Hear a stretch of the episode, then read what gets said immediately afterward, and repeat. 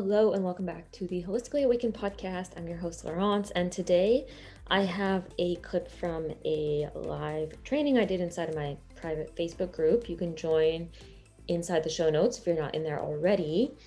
And this is really all about why PCOS might be on the rise, why the severity of it might be increasing, and the phenotypes, and what causes it. So it's really looking at a, first of all, research based, then also looking at really a holistic approach to why these things are happening, what we can do, and more of an empowerment stance on it, which is what all of my programs and courses are about about using what's happening as feedback and empowerment instead of letting it define you and keep you small and as a victim and all these kinds of things. So that's what I'm talking about today. I hope you enjoy it and please join us. I will be talking about the masterclass at the end and the link is in the show notes. So without further ado, enjoy the episode. Started here. All right, so today we're going to be talking about why PCOS might be on the rise and what might be contributing to the rising cases of PCOS, as well as what causes it. So I want to start from the beginning um, and really go into like what is PCOS to make sure that everyone's on the same page. Um, by the way, I'm Laurence. I am holistic nutritionist, health coach, life coach, and I've been able to reverse my symptoms. I help women with PCOS reverse their symptoms using natural methods, holistic methods, but really getting to the root causes of what's going on instead of just band aiding symptoms. So, PCOS really is a multifactorial disorder. It arises from interactions between genetic, environmental, um, and intrauterine factors. We're going to get into these in more detail, but it is known that unhealthy lifestyle, diet, and infectious mediators can also increase the risk of PCOS and worsen phenotypes. And so this is where it's really important that we look at what are we eating, what are we doing, how are we living, because this is really, really influential and we have a lot of control in this. And so this is the good news. And so when it comes to genetics, um, obviously there is a strongly dependent factor on genetics in terms of developing PCOS. However, epigenetics really do play a big role and can act as the trigger and worsen phenotypes. So we really want to look more of the epigenetic phenomenon because that's where the present thinking is actually moving towards. And so there's also different influences of what happens, not just before your birth, but also in your day-to-day life. And so we actually see that only 7 to 8% of what happens to us is based on our genes. So this is super empowering. We don't have to be a victim to our genes. And over 90% of disease is a total reflection of our environment and our subconscious programming. And so this is something that a lot of people don't talk about, but um, according to Bruce Lipton, Dr. Bruce Lipton, he looks at a lot of work around epigenetics, and he says that disease really comes down to the mind, so especially the subconscious mind, trauma, and toxins. So, this is where we really need to focus on those factors. And that's really adopting a truly holistic approach because it does involve all bodies, not just the physical body, but mental, emotional, and spiritual. And so when we look at the different factors that can influence the genes and how they express themselves, it's been reported that there is a dysfunction of the aromatase enzyme specifically in many women with PCOS. So this aromatase P450 enzyme is responsible for converting androgens, so those male sex hormones like testosterone, into estrogens. But it appears that there is a deficiency in this conversion and so we're having these excess androgens that are not being converted into estrogens. And so this is a problem that can also be disrupted by things like glyphosate and toxins.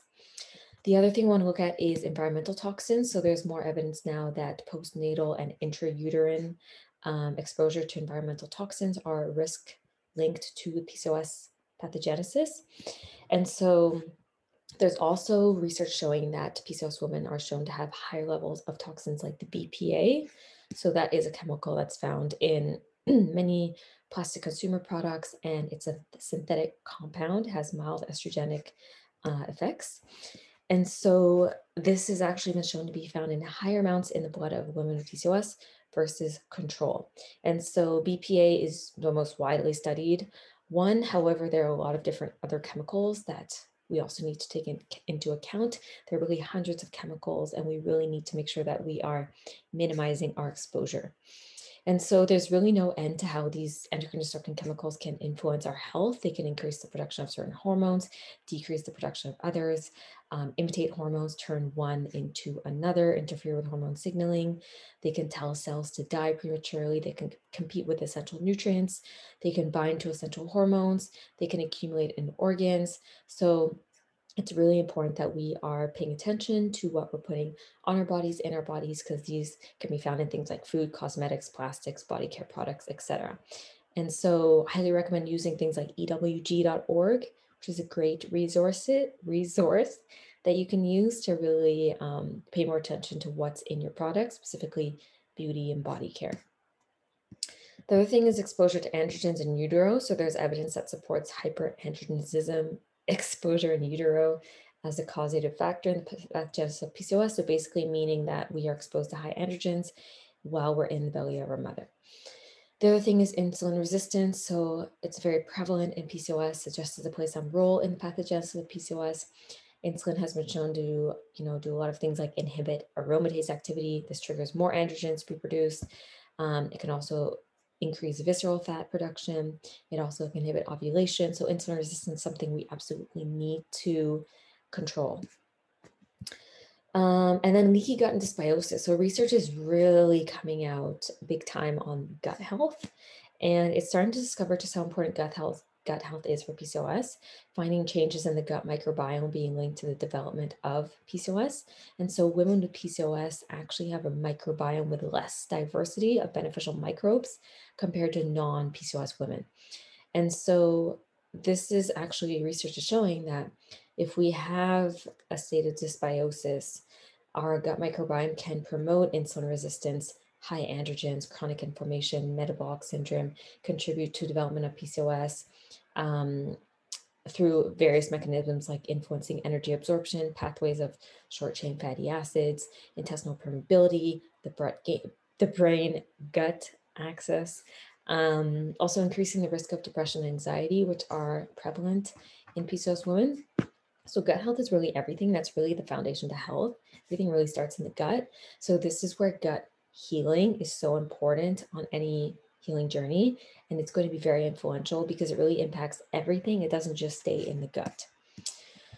And so when we're looking at the history of PCOS, I want to share this because I think it's really interesting because thousands of years ago, because PCOS is not a new syndrome, it was um, said to be discovered in the Paleolithic hunter-gatherer area era about 50,000 years ago.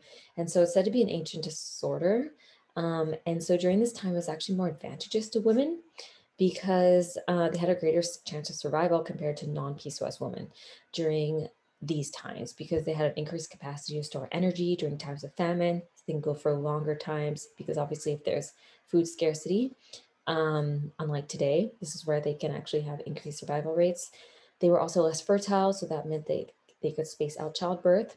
This means, um, you know, more attention and nurturing to their young and then also higher survival rates because obviously pregnancy was more complicated during those days. Um, also shown to be stronger physically with greater bone density and muscle mass. So this, of course, again, supports survival outcomes in times of fight or flight.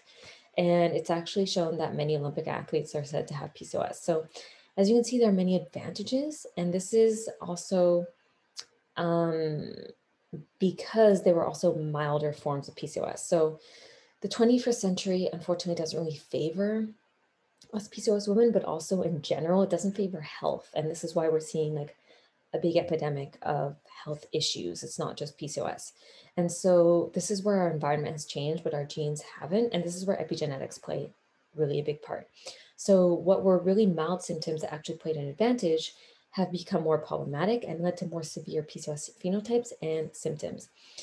And I'm going to talk a little bit more about this in detail, but why has this happened? Well, we're seeing like sedentary lifestyle. We're seeing circadian rhythm dysregulation, chronic stress, toxin, toxin exposure, 24 7 access to core dense foods, nutrient poor foods um, that we see in our society. And so this is becoming the norm. And so obviously our bodies have to react a certain way to this because this is not um, a normal sort of lifestyle that humans are meant to be living. And so this is why lifestyle changes are so important. They make such a big difference in managing our PCOS. And it's something we absolutely need to manage and control. And so, you know, PCOS women during these Paleolithic era days were seen as these like super women. I still see us as super women. It's just about showing up for ourselves. And we have to look at PCOS in a different light because this can change how our PCOS manifests because we are really not meant to be living in this unhealthy fashion. We're supposed to really be working with our hormones, working with our natural rhythms. And so this is where it's really important to take this as feedback and empowerment to actually make the changes necessary, right? So this is what I teach in my programs in my course, empowering you to take care of yourself, of your body, take back control of your health and really ultimately so you don't have to be a victim to your genes but instead you can influence them because you can absolutely reverse your PCOS symptoms. So this again goes back to epigenetics. So now I want to talk a little bit about why PCOS might be on the rise. This can be a number of different causes. This is not going to be an extensive list, but it's also about the severity of phenotypes and symptoms that has increased. And I think this is due to a number of reasons, some of them I'm going to talk about today. So we talked about poor dietary options our diet these days, the majority of foods that we have available promote insulin resistance, inflammation, blood sugar imbalances, a lot of stress on our system. And these are major factors and contributors in the PCOS pathogenesis and worsening of phenotypes. And as you can see, when we look at the different PCOS types, like insulin resistant type, infl- inflammatory stress, these are also the foundations that we absolutely need to address in order to reverse our symptoms sedentary lifestyle. So this also increases inflammation and the risk of insulin resistance. So just being constantly sedentary, um, you know, it's not about doing like workouts all day long. It's about like moving around and literally just walking. These are things that we are meant to be active during our day and then, you know, sleep at night. And right now, most people are really not active at all because we really have everything that we need. And obviously, with the pandemic, it's sometimes a little harder as well. And so this definitely can impact our health. And so our bodies really are not meant to be in a constant marathon, specifically females. We're not meant to be constantly, you know, doing intense exercises, but we are also not meant to be constantly sedentary because both of these are stressors. The third one I want to mention is circadian rhythm dysregulation, something I see highly underrated, not talked about enough. Um, but this is like everything. We really no longer live by our 24 hour clock. We really hack nature by using artificial lights. We use electronics all the time. We eat at late hours uh, while reducing our actual natural daylight exposure. And so this can completely dysregulate our whole circadian rhythm, our hormones, our wake sleep cycles. And women with PCOS have actually been shown to have documented dysfunction of their circadian rhythm. So this is associated with insulin resistance, obesity, gut problems, mood issues, increased risk for chronic disease, not to mention energy problems, sleep problems, because we need to have this imbalance to be energized at the right times and then have a good night's sleep.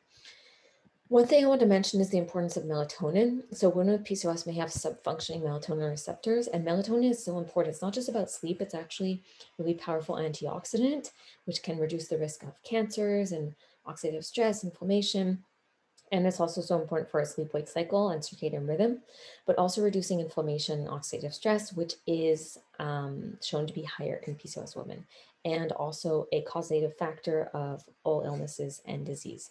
And so this is where we really need to be conscious of our lifestyle and make sure that we support our natural circadian rhythm because it's not just about taking a supplement, it's about looking at making our own and really optimizing that.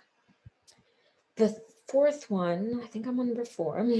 We're living largely based on a patriarchal system. So we're seeing a lot of masculine, feminine imbalances energetically, but then also um, physically. So we're really approaching health and almost everything in this masculine dominant approach of hustle and go harder. And even like diet wise, we're looking at a lot of like what's working for men and women are following that, like restricting more or like low carb, high intensity stuff. And this is really not benefiting the female physiology because we are different. That's just the biology of it. And so many women are continually following these masculine approaches to health and completely ignoring their infradian rhythm and their own cycles, which are unique. We have a different rhythm that men don't have. It's called the infradian rhythm. And so this is going to follow our uh, female cycle, like our different cycle phases. And so this can increase um, energetic feminine balances, but also physically impacting fertility, the menstrual cycle, and also possibly promoting these higher male sex hormones that are characteristic in PCOS. The next one we'll talk about is hormonal birth control. So many of us have been put on hormonal birth control from a young age, and this doesn't allow our reproductive system to properly mature and also promotes all sorts of imbalances that can promote um, PCOS type symptoms. So sometimes it's not PCOS, like this um, this state of PCOS that's post birth control, and so it's like a temporary state. Um, but then we're also seeing a lot of these symptoms that can mimic PCOS and also make the pathogenesis, pathogenesis worse, such as promoting insulin resistance, increased inflammation, depleting the microbiome, depleting nutrients, and more. And this has been shown through research that it does these things. So it's really not addressing the root cause, it's only acting as a band aid. And so this is a problem we really need to look at. Um, if we are using hormonal birth control to treat hormonal symptoms, we're really not getting to the root cause, and this can actually make things worse. The other thing is 24 7 stress. So we're constantly living on all the time. We're living in fight or flight. Like we just never have time to pause. And it almost feels like not safe to actually pause because we're just constantly bombarded by these messages that we have to be going all the time. We can't be, you know, doing nothing. And we have so many responsibilities. And so this results in higher stress hormones, higher androgens, lowered sex hormones, impaired, impaired fertility, weight issues, mood imbalances, menstrual issues, and more. So, living in this constant state of stress is very detrimental. And this can wreak havoc, especially on the female endocrine system, which is why stress management is so, so important. But a lot of the time, we just kind of like ignore it. Then the second and last one is toxins. So I think we talked a little bit about it already, but there are a number of environmental toxicants that can play a role in the inheritance of ovarian disease and contribute to the PCOS pathogenesis. So again, we really need to be mindful of what we can control that's coming in. Obviously, we can't control everything in our environment, but there is a lot that we can do.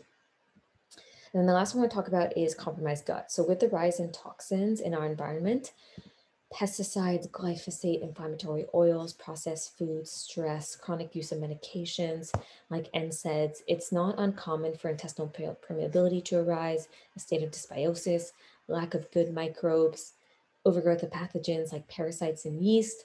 And these can result in chronic inflammation, but also um, insulin resistance, high androgens, cysts, hormonal imbalances, increased risk of autoimmune disease, etc. And so this is why gut healings I talked about is such an important part of healing any condition, but really so important in PCOS.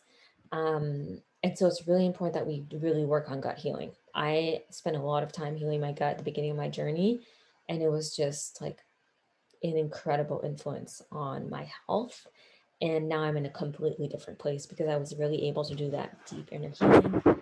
Parasites, yeast, um, candida overgrowth, all of these problems with eating foods, couldn't eat anything without reacting. So it really took that healing to be able to now eat so many more foods and not have all of these problems that not are not only just um, staying in the gut, but they're also systemic, right? So this is where we want to look at empowering ourselves to look at there are a lot of things that can really shift our genes and how they express themselves and what we experience, not only as, as from a PCOS standpoint, but also in terms of our health, our well being.